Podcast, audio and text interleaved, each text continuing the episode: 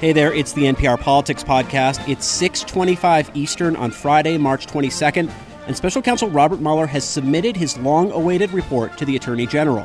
I'm Scott Detrow. I cover Congress. I'm Tamara Keith. I cover the White House. I'm Carrie Johnson, National Justice Correspondent. And I'm Susan Davis. I also cover Congress. All right, I am in Denver covering a different story, but Mueller time has finally arrived. So, Carrie, what do we know at this point in time about this report? We know that after nearly two years of investigating, Special Counsel Robert Mueller has told the Justice Department his work is done. He sent a security officer to DOJ earlier this afternoon to let the Deputy Attorney General Rod Rosenstein know.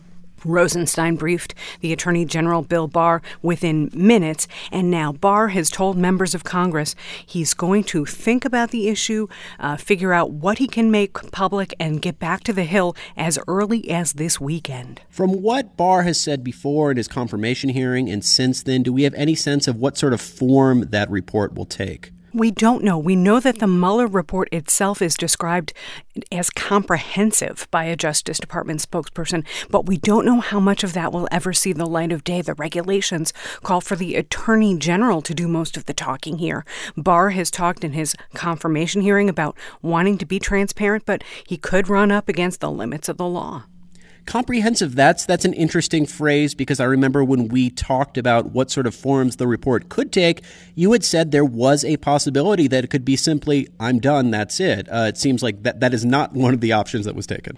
Yeah it seems like it's more than that scott. We don't know how much more. Here's what we do know. We do know that the regulations require the attorney general to tell members of congress if the justice department ever vetoed or overrode a decision by the special counsel. Bill barr has told congress that that did not happen. They did not reject any measure Bob Mueller wanted to take here, and that's significant. We also know, according to a Justice Department official, that Mueller has recommended no more indictments from his team and that his office is going to be closing up shop in the days and weeks to come. Tam and Sue, I think that's pretty notable given how much Democratic concern there was all along that Mueller would be interfered with, uh, especially after Jeff Sessions' uh, step down was fired. Well, uh, I think what, we can officially say that the president did not fire Robert Mueller. Yeah. yeah. well done. Yes. Which which Judiciary Chairman Lindsey Graham did note in his reaction to this that the president ultimately never did interfere with the investigation. Huh. And the White House now seems to be making pains to say that William Barr, the Attorney General, is going to make his decision. And the White House seems to be trying to say, we're taking a hands off approach uh, and and Barr will just do the right thing. I do think it is important to remind people that just last week the House took a very interesting vote in which it was essentially a symbolic vote, but the vote said calling on the Justice Department to release the Robert Mueller report in full. That passed the House 420 to 0. There was no one that objected to that. So the there is competing interests on Capitol Hill as to why they would like to see this full report released public, but it is notable that they really did speak with one voice to say, yes, the public does need to know as much as possible because while this has become so political and clearly something that the president has been obsessed with, remember he was ultimately investigating whether a foreign power had meddled in the safety and security of an American election. And I do think on the whole, most lawmakers do believe that the American people do need to know how they were meddled with, and everything possible to give those same Americans confidence in their elections going forward. You know, and Sue, Mitch McConnell, the Senate Majority Leader in your building, actually issued a statement today saying, We believe that Russia is behaving in an adversarial fashion toward the United States, even though the president has been all over the map on that issue. The Hill yeah. has spoken with one voice. And the Hill has been pretty consistent in believing that Russia did meddle. The White House has always been, right, they haven't been as conclusive and as determinative. And I think that whatever this report says and whatever its findings are will be the sort of final period on that of what the the extent of Russian influence. Before we shift gears and talk more about all this reaction, I had one more question for you about this news that that there are not going to be any more indictments. Uh, I guess first of all, a quick clarification. Now that doesn't mean that that some other prosecutor could take this and go from there, right? Yeah, absolutely, Scott. We know that the Mueller team has been farming out parts of its work to federal prosecutors in New York, in Virginia, in Washington D.C., and at DOJ headquarters. We also know that the Manhattan District Attorney, state official, is hot and heavy heavy on uh, parts of the Trump organization and also Paul Manafort, Trump's former campaign chairman. So the investigations are not over by a long shot. It's just that Bob Mueller and his core team are done. And what's the final scorecard, if you will, on how many people he brought charges against? You know, uh, they were people of great note. They were people like Michael Flynn, the former national security advisor for President Trump, who actually served in the White House, Paul Manafort, his former campaign chairman, Rick Gates, the former deputy campaign chairman, and uh, Roger Stone, a presidential advisor who's fighting the charges against him. There were a number of high profile people, and I haven't even gotten to Michael Cohen, the president's former fixer. And very importantly, a bunch of Russians. Um, whose names we don't know mostly, but there were two really meaty indictments with a lot of information in them uh, about Russian interference in the election, citing Russian intelligence and uh, the people that did the hacking and the and the trolls and the people that tried to turn Americans against each other and influence the election that way by by favoring uh, President Trump and disadvantaging Hillary Clinton the fact that they have said that no more indictments are coming, it's also worth, and we've said it before and we'll say it again, none of the indictments that did come down had anything to do directly with the Trump campaign in terms of proving or having any evidence that the campaign had directly colluded. That's right, Sue. There was an allegation uh, that came up in some court filings in the Paul Manafort matter that Manafort and his right hand man, Rick Gates, had met with a man the FBI has linked to Russian intelligence in the course of the campaign. In August 2016, they had a meeting in New York where some polling data may have been shared, but prosecutors never told us what that polling data was, what it meant, and what happened next. That's the closest we've ever come in this whole investigation to some kind of conspiracy. And it never led to an indictment specifically. There are no specific charges that have emerged publicly yes. about that. Huh, interesting. Tam, one of the things that's been back and forth throughout most of this investigation is how much the White House would cooperate with the special counsel.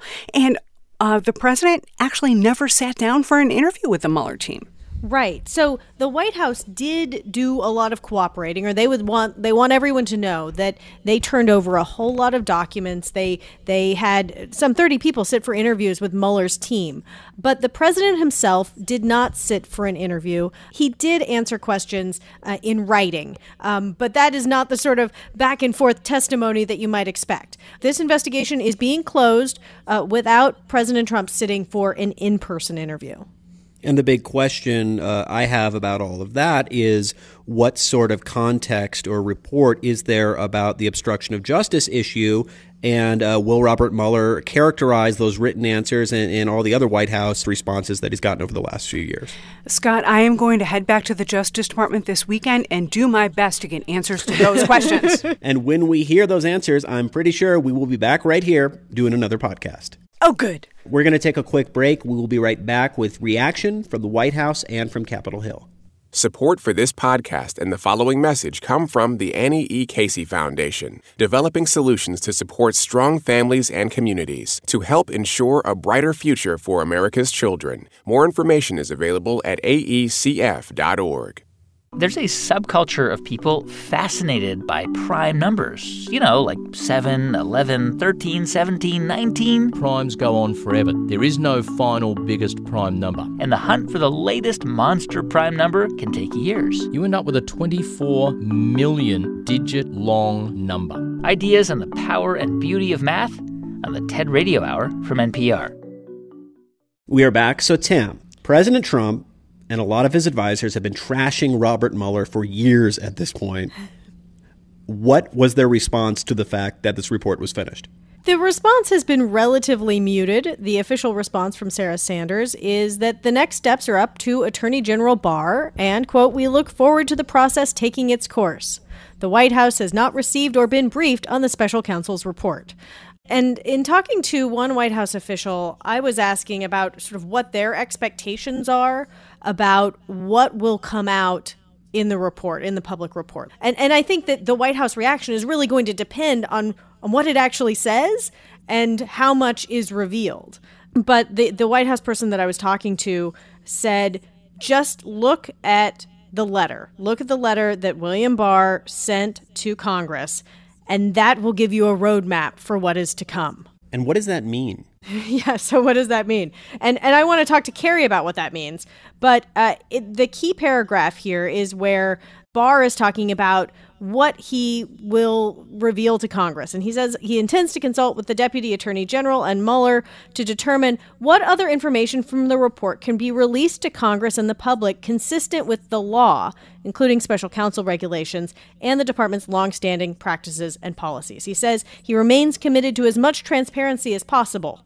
But what how much transparency is possible within the law and keeping with past practices and policies? That's my question, Carrie. Well, you know, it's hard to answer in part because the answer has been politicized like everything else about Right. this whole investigation. I got to tell you this. Here's the rub. Uh, part of this investigation involves sensitive sources and methods and national security secrets. We're not going to see that stuff. Another part of this investigation involved investigating a whole bunch of people, some of whom we know by name, others of whom we don't, who are not going to be charged with wrongdoing at all. And the issue at the Justice Department is if you've decided not to charge somebody with any crime, do you want to go out and slime their reputation? I think that's a totally valid point, right? That if you don't have enough to charge someone of a crime, how fair is that to release all this information publicly that could malign them? I mean, that seems like the opposite of justice. well, except for the fact that some Democrats in Congress and some veterans of Democratic presidential administrations and Democratic Justice Departments say the president cannot be charged with a crime under Justice Department authority. The interpretation of the law says you cannot charge a sitting president with a crime. So if you can't charge the guy with a crime, but you think he's done something wrong and the DOJ regs prevent you from telling anybody about that, you're in a rub. The, the, um, Really, the remedy for a president who's uh, done wrong is supposed to be impeachment, and delivering that information to Congress is going to be the challenge, if if it exists. So, Sue, speaking of Congress, big news story like this happens. Everyone and their mom puts out a statement. uh, I'm not going to ask you to go through all the statements because we'll be here for six months. But which statements were notable and not essentially, you know, predictable stock answers to you? As I said, there has been sort of an overwhelming agreement that as much of the report, if not the entire final report, should be made public. But again, I think that there are competing reasons for that. And I think one of the competing reasons on the Republican side that struck out to me came from comments from senators like Chuck Grassley.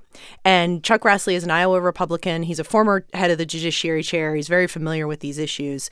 And in his statement, he echoed the call to release it publicly. But his essentially was making the argument that we need to prove to the American people there was no collusion, very much echoing the White House line. And he said it needs to be public because, quote, attempts to keep the collusion narrative alive, especially for political reasons, will only serve further harm our political discourse. That was really interesting to me. And I think that that you have to keep that in mind as you hear Republicans call for transparency and disclosure is I believe they very much want to be able to prove or be able to say conclusively there is nothing here to malign the president. And is that just wishful thinking on their part, or is there there any? There's no sense that they have an idea what they're talking about in terms of what's in the report. Yeah, and this is where I think this is just going to get really complicated and gray because, as Carrie said on the legal end, you know, there's no more indictments coming. So the black and white of the law is gone. And now we're into the gray of the politics of this. And you have Congress now saying, not only do we want the full report, but we want all of the documents that Robert Mueller based this conclusion on to be turned over to the relevant committees. That's a huge ask. And I would note in the past, House Judiciary Chairman Jerry Nadler has said this repeatedly, and it's important in the context of why they want to see these documents, in that not everything that is a crime is an impeachable offense, and not everything that's an impeachable offense is a crime. And I think Democrats want to see all of this documentation because there may be reason or cause in here that they believe bolsters a case for impeachment, but might not have met the threshold of charging the president with a crime. Carrie, you have said repeatedly that Robert Mueller is not going to write a book. He's not going to do a TV tour. He's not going to take a victory lap. Do you think there's any sort of scenario that leads to Robert Mueller sitting before a House or Senate committee and testifying about his work? I think members of Congress are going to want that to happen. I think the Justice Department will likely want to resist that happening. They want the Attorney General, Bill Barr, to be their spokesman on this issue. And in fact, the regulations call for the Attorney General to do most of the talking here. By inclination and temperament, Mueller, I think, would be uh, happier to stay in in in the shadows on this stuff to the extent he can. After all, reporters have been staking out his office and photographing him driving to work in the morning. So that's it. Robert Mueller's just out of our lives after all this. I will say I was talking to my best friend who works in Philly, who's completely unrelated to politics and all these other things, and somehow Robert Mueller came up, and she referred to him as Old Bobby Moles, and I regret that I did not come up with that nickname first because I think that's pretty good, Bobby Moles. All right, so old Bobby Moles has given his report to Attorney General Barr. Barr says that he might be presenting this information in some form or another as soon as this weekend. As soon as we know anything about what's in this report, we will be talking to you about it in a podcast. Uh, you can check out all of our coverage online at npr.org, and we will be all over your real radios this weekend and early next week talking about what happens next. I'm Scott Detrow. I cover Congress. I'm Tamara Keith. I cover the White House. I'm Carrie Johnson, National Justice Correspondent. And I'm Susan Davis. I also cover Congress. Thank you for listening to the NPR Politics Podcast.